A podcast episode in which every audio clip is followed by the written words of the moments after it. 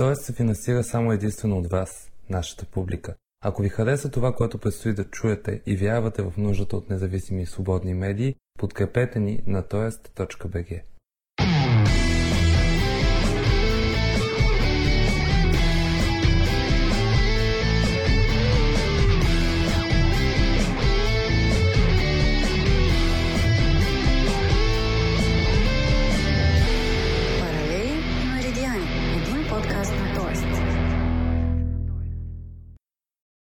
Системата ни убива. По този надслов майките на деца с увреждания посрещнаха депутатите на първия им работен ден след лятната вакансия. Майките протестират от месеци и ако до 1 октомври Народното събрание не приема закона за личната помощ и за хората с увреждания, те обявиха, че започват ефективни протести. Поискаха структурна реформа, индивидуален подход, електронен регистр и електронно здравеопазване. Обявиха се против така наречените национално представителни организации, просто защото не се чувстват представлявани от тях. В своите искания майките поставиха проблеми, в които всички ние можем да се препознаем. Корупция, ненужна бюрокрация и некомпетентна администрация. Едно от лицата на тези протести е Красимира Обретенова. След 15 години борба с системата, през пролета Красимира замина за Холандия. Обясни, че тръгва за да спаси живота на детето си.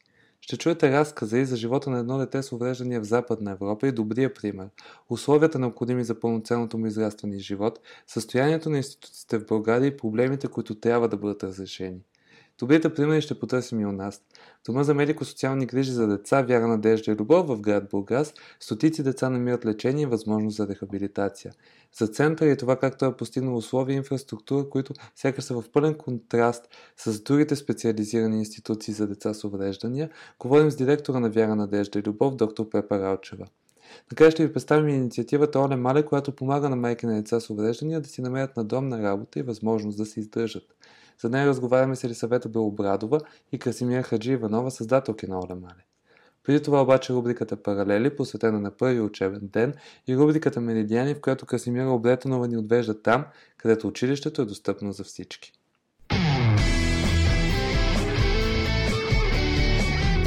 Паралели 1921 година. Първи учебен звънец в България бият на 15 септември, две седмици по-късно от предишните години. Министър-председател Александър Стамбулийски управляващата партия Неговия български земеделски народен съюз. Като представители на хората от селата, земеделците преместват началото на годината от 1 на 15 септември, за да могат учениците да помагат на своите родители с събирането на реколтата. В 13 европейски държави първият звънец бие на 1 септември, в Германия началото варира в зависимост от провинцията, но някои ученици се връщат в класните стаи още на 1 август, а в Малата пък чак около 25 септември. В България вече 97 години учениците прекрачват прага на класната стая на 15 септември, а ако денят се пада почивен на следващия работен. Около 60 000 ще са първокласниците тази година по данни на Министерството на образованието и науката. Една част от тях обаче няма да успеят да прекрачат училищния прак. Защо? Защото физически няма да е възможно. Децата с увреждания ще останат вкъщи или родителите им ще се опитат да ги заведат до класните стаи преди да осъзнаят, че липсата на рампи и асансьори на адекватна помощ и специализиран персонал ще остави децата им освен с здравословни проблеми и без образование. Не така изглежда ситуацията в Холандия, където тази година живее Касимира Обретенова, заедно с дъщеря си пасионара. Следствие на менингит преди 15 години пасионара получава множество увреждания, след които атрофия на зрителния нерв и детска церебрална парализа. Когато Красимира разказа историята си пред нова телевизия през полета, премиера Борисов сподели, че се е разплакал. Сълзите му обаче не помогнаха на Красимира да може спокойно да отгледа детето си в България. Затова тя избра пътя към Холандия. Меридиани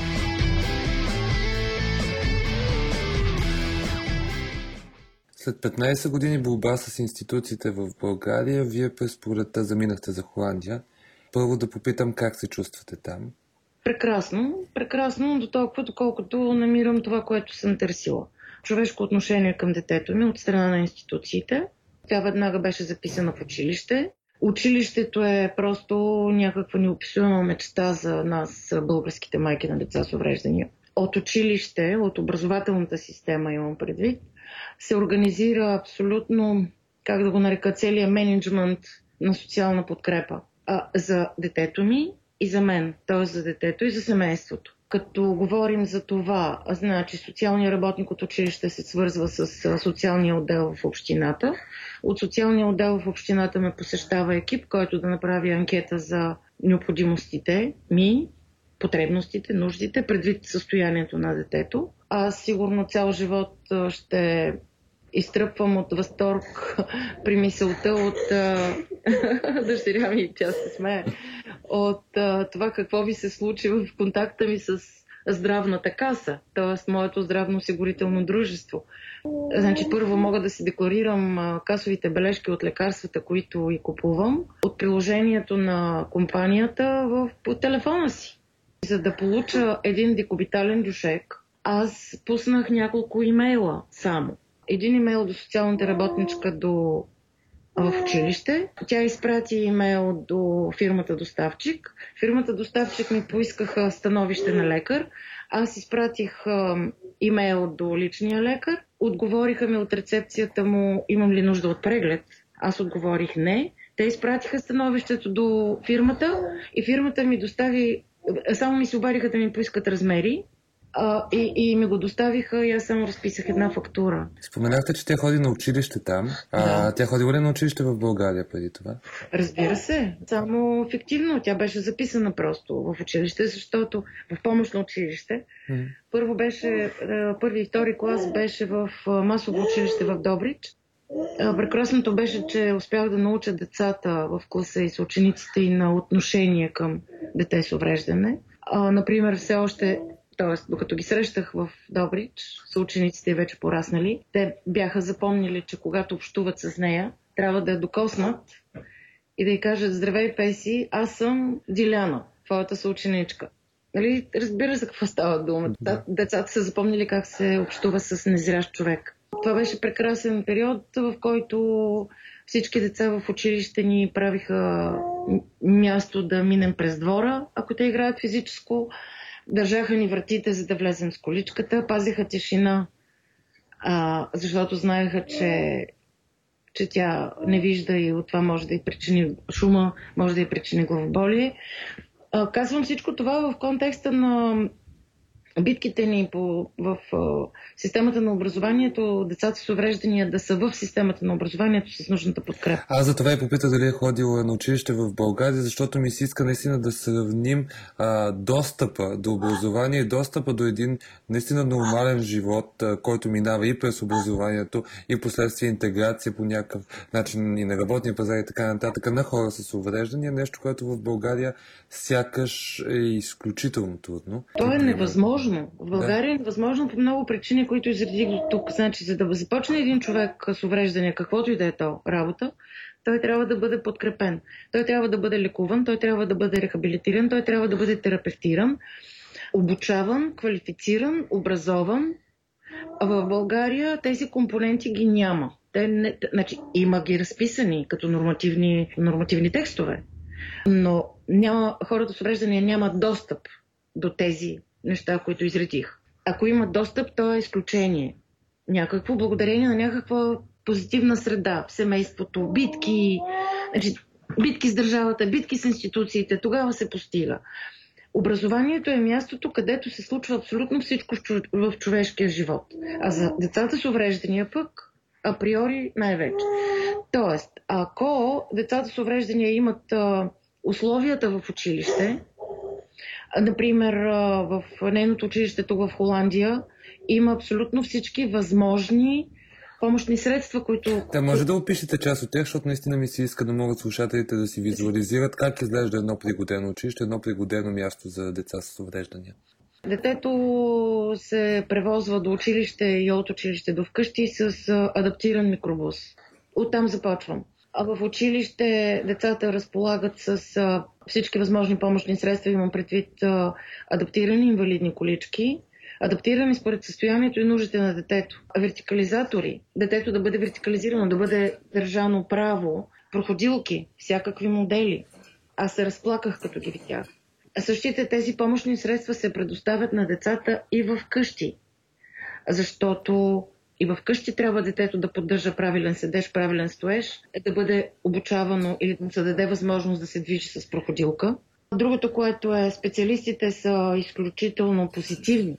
Аз не чух някой на някого да извика, някой на някого да изкрещи.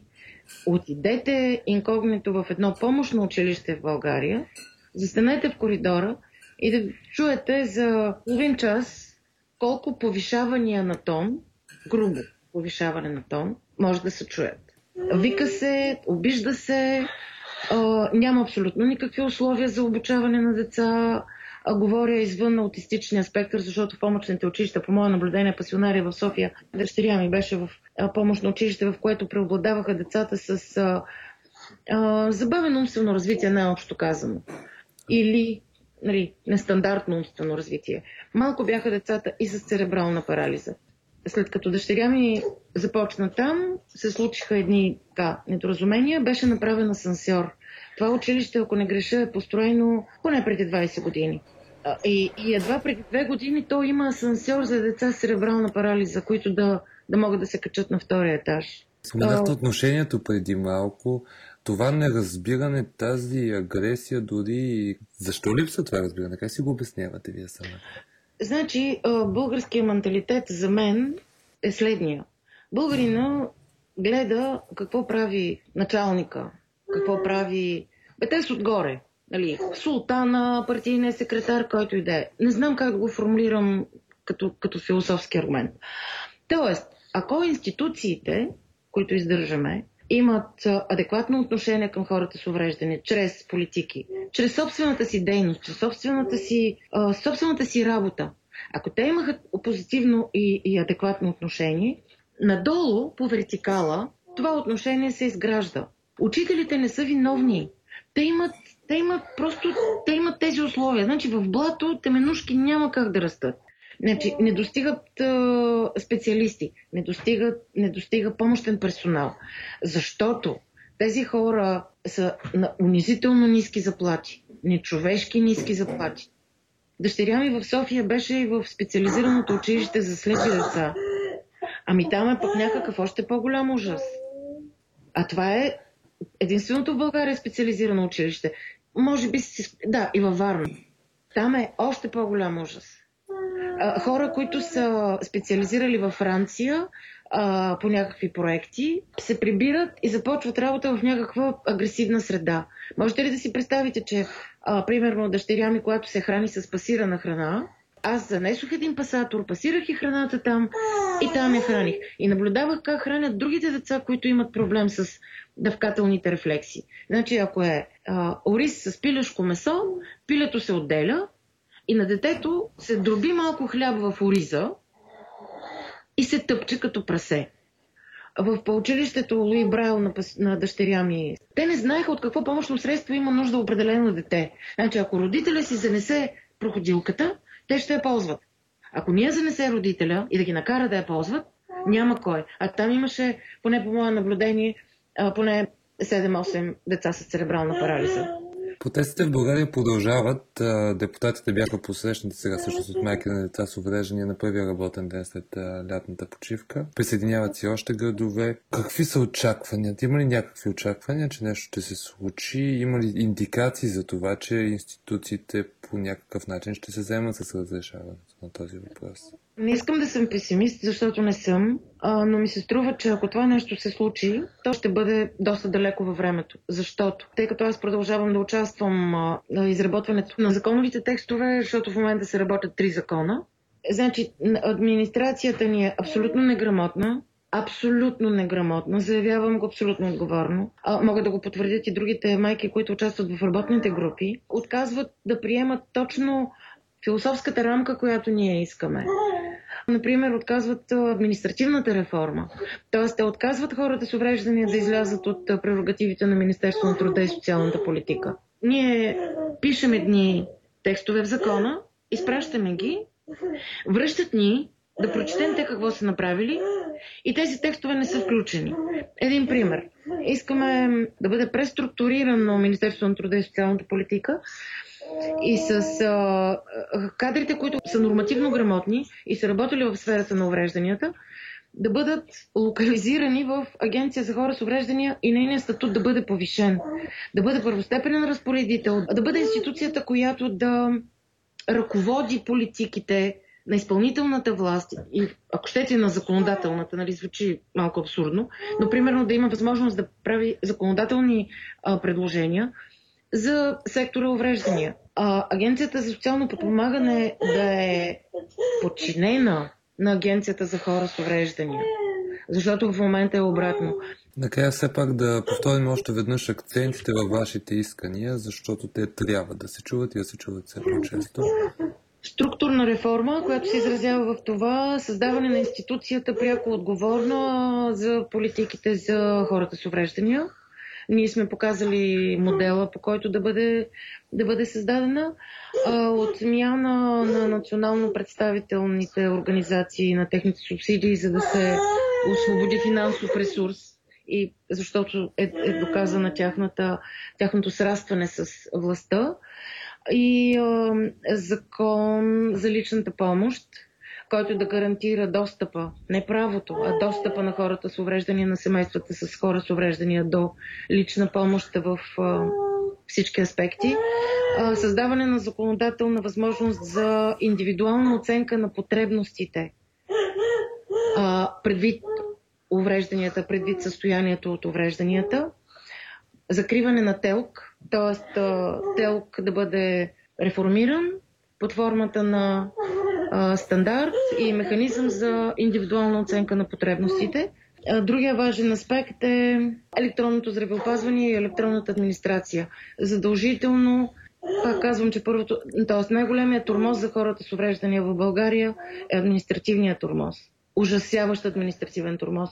Първото нещо, което с облегчение установих и преживях в Холандия – беше това. Електронна здравна система на живот и смърт и електронно здравеопазване. По този начин ще се намали прехосването на средства за издръжка на негодна администрация.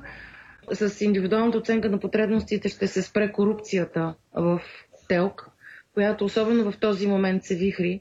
Не знам дали знаете, че преди месец може би излезе промяна в нови условия за експертизиране на уврежданията, според които се отчита само едно от, един компонент от състоянието, едно увреждане. Човек може да има пет, само едно, най, най, най-тежкото, въпреки че няма критерий по който да се определи кое е тежко и кое не е.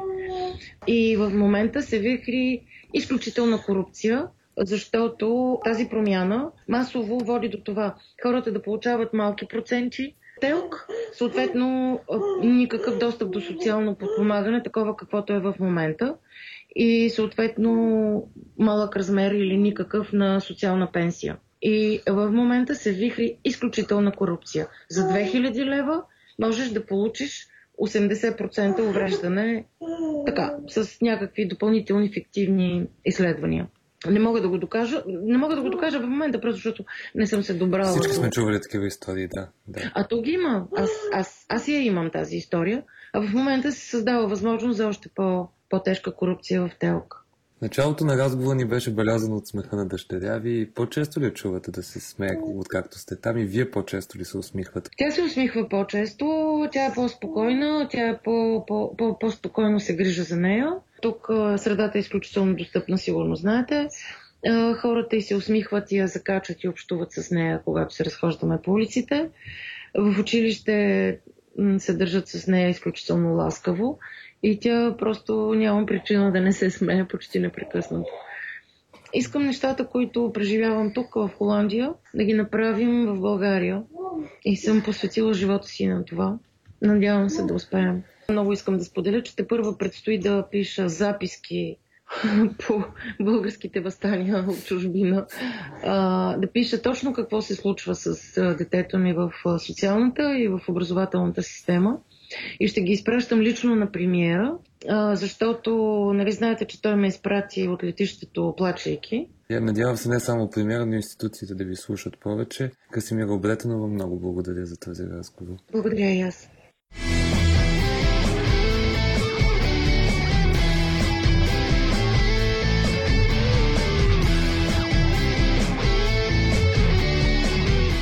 Обръщам се към доктор Пепа Ралчева, директор на Дома за медико-социални грижи за деца в Бургас.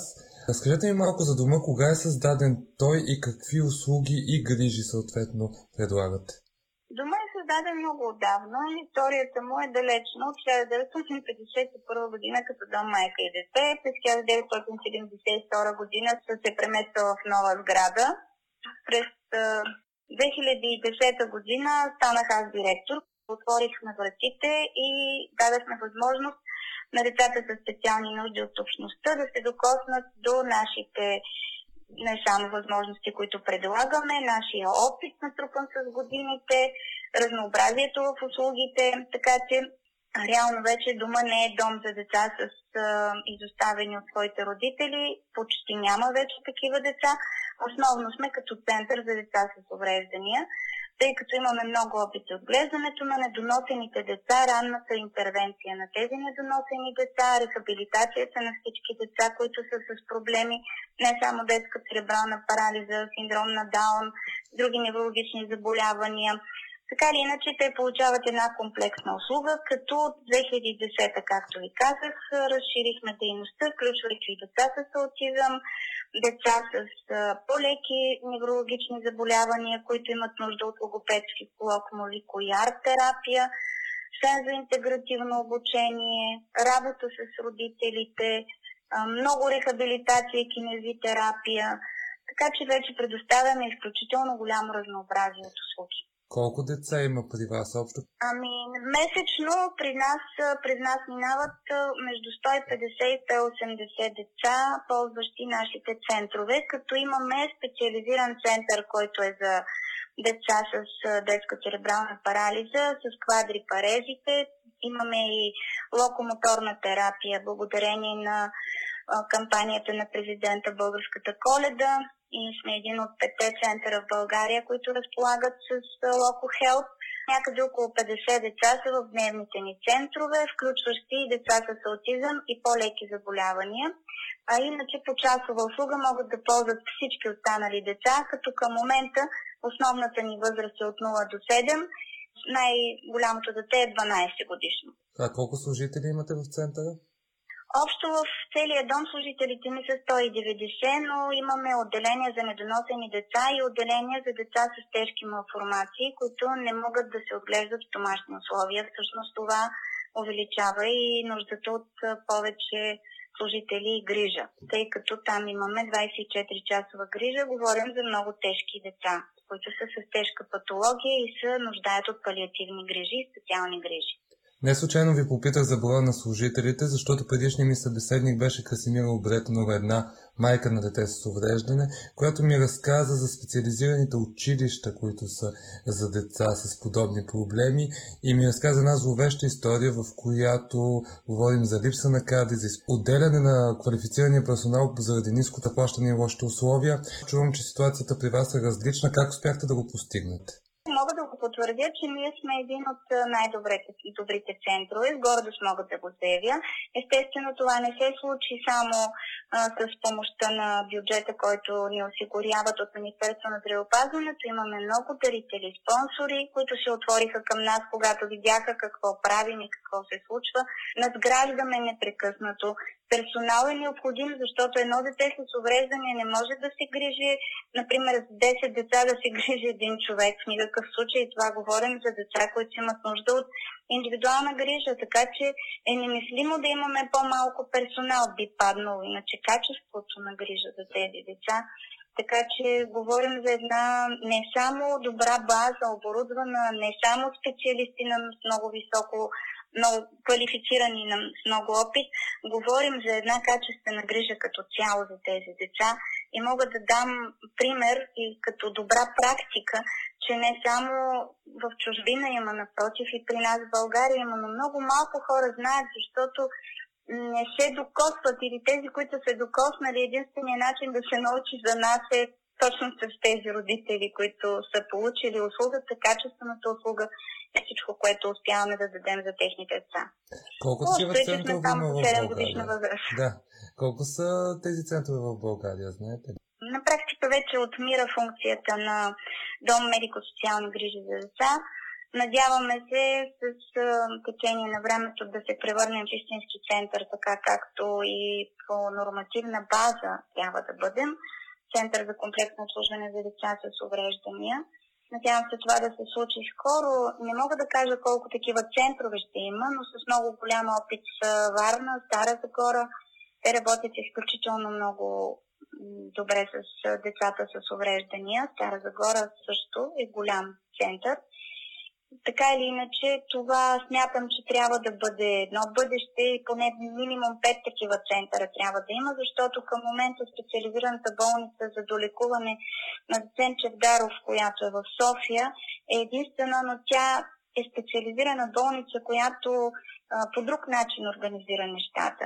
Там е строго специализирано за децата с детска церебрална парализа, докато при нас е доста разнообразно като патология и другото нещо, което е предимството, че при нас е изцяло безплатна услугата. Така или иначе държавата спонсорира всички тези услуги, които предоставяме на децата и подпомагаме семействата и родители. Деца, които са влезли в нашите центрове, сме успели да подпомогнем семействата, така че те да запазят семействата си, да останат родителите заедно, да се подкрепят при отглеждането на едно дете с увреждания, да имат социален живот, защото детето при нас е, например, от сутринта до обяд или от сутринта до светобяд, когато през това време получава цялата специализирана помощ и необходимо, т.е.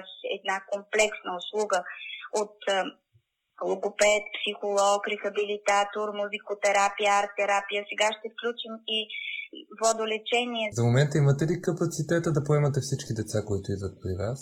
Надявам се да разширим още дейността, защото да, имаме лист на чакащи, особено за рехабилитация. Колкото и да са ми много рехабилитаторите и кинезитерапевтите, децата нуждаещи се от рехабилитация също много и особено недоносените деца, където е много важно ранната интервенция, т.е. ранното започване. И много бих се радвала, ако започнат да идват повече недоносени деца на време, защото спомнявате в здравеопазването доста голяма част от децата директно си отиват вкъщи от родилните домове и оттам разчитаме на личните лекари да ги насочат на време за рехабилитация, което понякога не се случва и детето идва по-късно. Това е нещо, което бих апелирала нали, към родителите да знаят, че тук могат да ползват нашата услуга и ранната интервенция. Това е което мога да кажа, че всъщност листата на чакащите е по-скоро за тези деца, които се обаждат малко по-късно и не могат да влязат, но се стараем да нямат продължителен период. Тоест, ако чакате не повече от седмица, две, три, максимум. И успяваме. За сега успяваме и надявам се да продължим същия, да нямаме проблем, поне да можем да удовлетворим всички желания. Центъра е за деца до 7 годишна възраст. Какво се случва с тях след да. това? Защото много от тези деца са с сериозни увреждания и трябва дългогодишна работа с тях, ако не е постоянно. Ами, точно това казах, че имаме деца, които независимо, че центъра ни е до 7 години, уведомяваме съответно службите, които издават направленията, т.е. социалните, и издават за децата, които е необходимо, издават направления. Така че до 12 годишна възраст ги поемаме. Оттам нататък вече ни е по-трудно, защото нямаме база за по-големи деца. И за това се надявам центъра, когато станем център, надявам се да стане скоро, да ще бъдем до 18 години, тогава вече ще бъде различно, но докато станем, колкото и да се разпъваме, не можем, нямаме достатъчно база за по-големи деца. Познавам добре нали, майките и борбата с а, това създаване на тези центрове и съм щастлива, че в град Бургас ги има и стават все повече и повече. Това беше доктор Пепа Ралчева, директора на Дома за медико-социални грижи за деца в град Бургас. Сега продължаваме с Красимира Хаджи Иванова или съвета Белобрадова от Оле Мале. Добър ден, казвам на Елисавета Белобрадова и Красимира Хаджи Иванова, създателки на сайта Майко Мила, които през последните близо две години а, са се посветили на една инициатива, инициатива в подкрепа на майките на деца с увреждания. Роля Мале, разкажете ми малко за реализираните проекти, за това колко майки са ангажирани. Здравейте, казвам се Елисавета. Ами, наистина ние започнахме работа по този проект и вече ще се навъртят почти две години, а всъщност, откакто го обмисляме, май вече станаха две години. Можем да се похвалим с това, че мисля, че вече имаме към 50 ангажирани майки по различни линии в нашия проект и то от цяла България. И се надяваме с времето да стават повече. Просто го даваме по-леко, за да можем да сме наистина устойчива организация да стане. Казимир, можеш ли накратко да ми кажеш какви са проектите и всъщност как подпомагате тези майки? Всъщност тя инициативата наистина Лисавета е права, като замисъл стартира преди две години, като реално изпълнение малко по-малко. На коледа 2016 стартирахме. Първото, което направихме, беше сайта Оле Мале, което беше най-бързи така смислен начин да помогнем на майките да, така, да първо да, да ги покажем на света и да покажем нещата, които те произвеждат сами.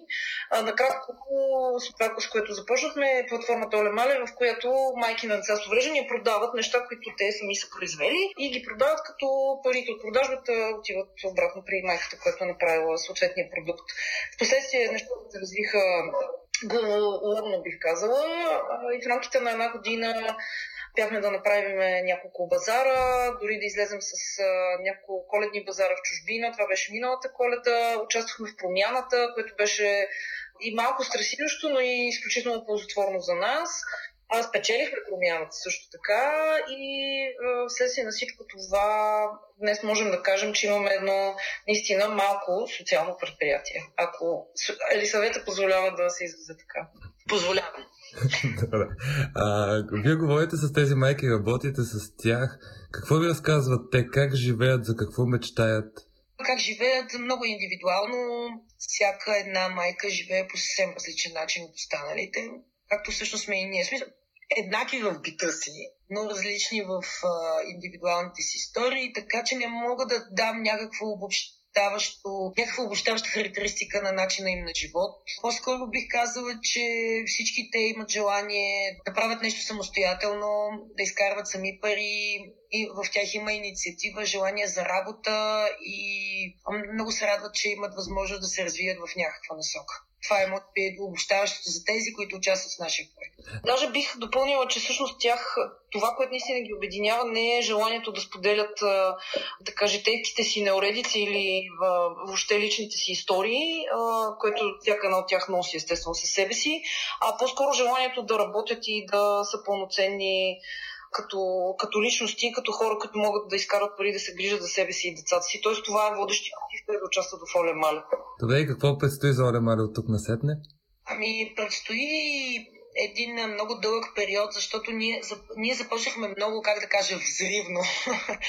Скалирахме страшно бързо и доколкото можем да кажем, предстои един период на успокояване на страстите и на структуриране на организацията, което за хората звучи много скучно и не чак толкова интересно, но всъщност това е най-важното нещо, за да може едно социално предприятие да остане стабилно. Предстои ни дълго време, в което да оптимизираме разходите, да намерим верния път, в който приходите в предприятието да надвишават с мъничко разходите на предприятието, така че да може да стане устойчиво.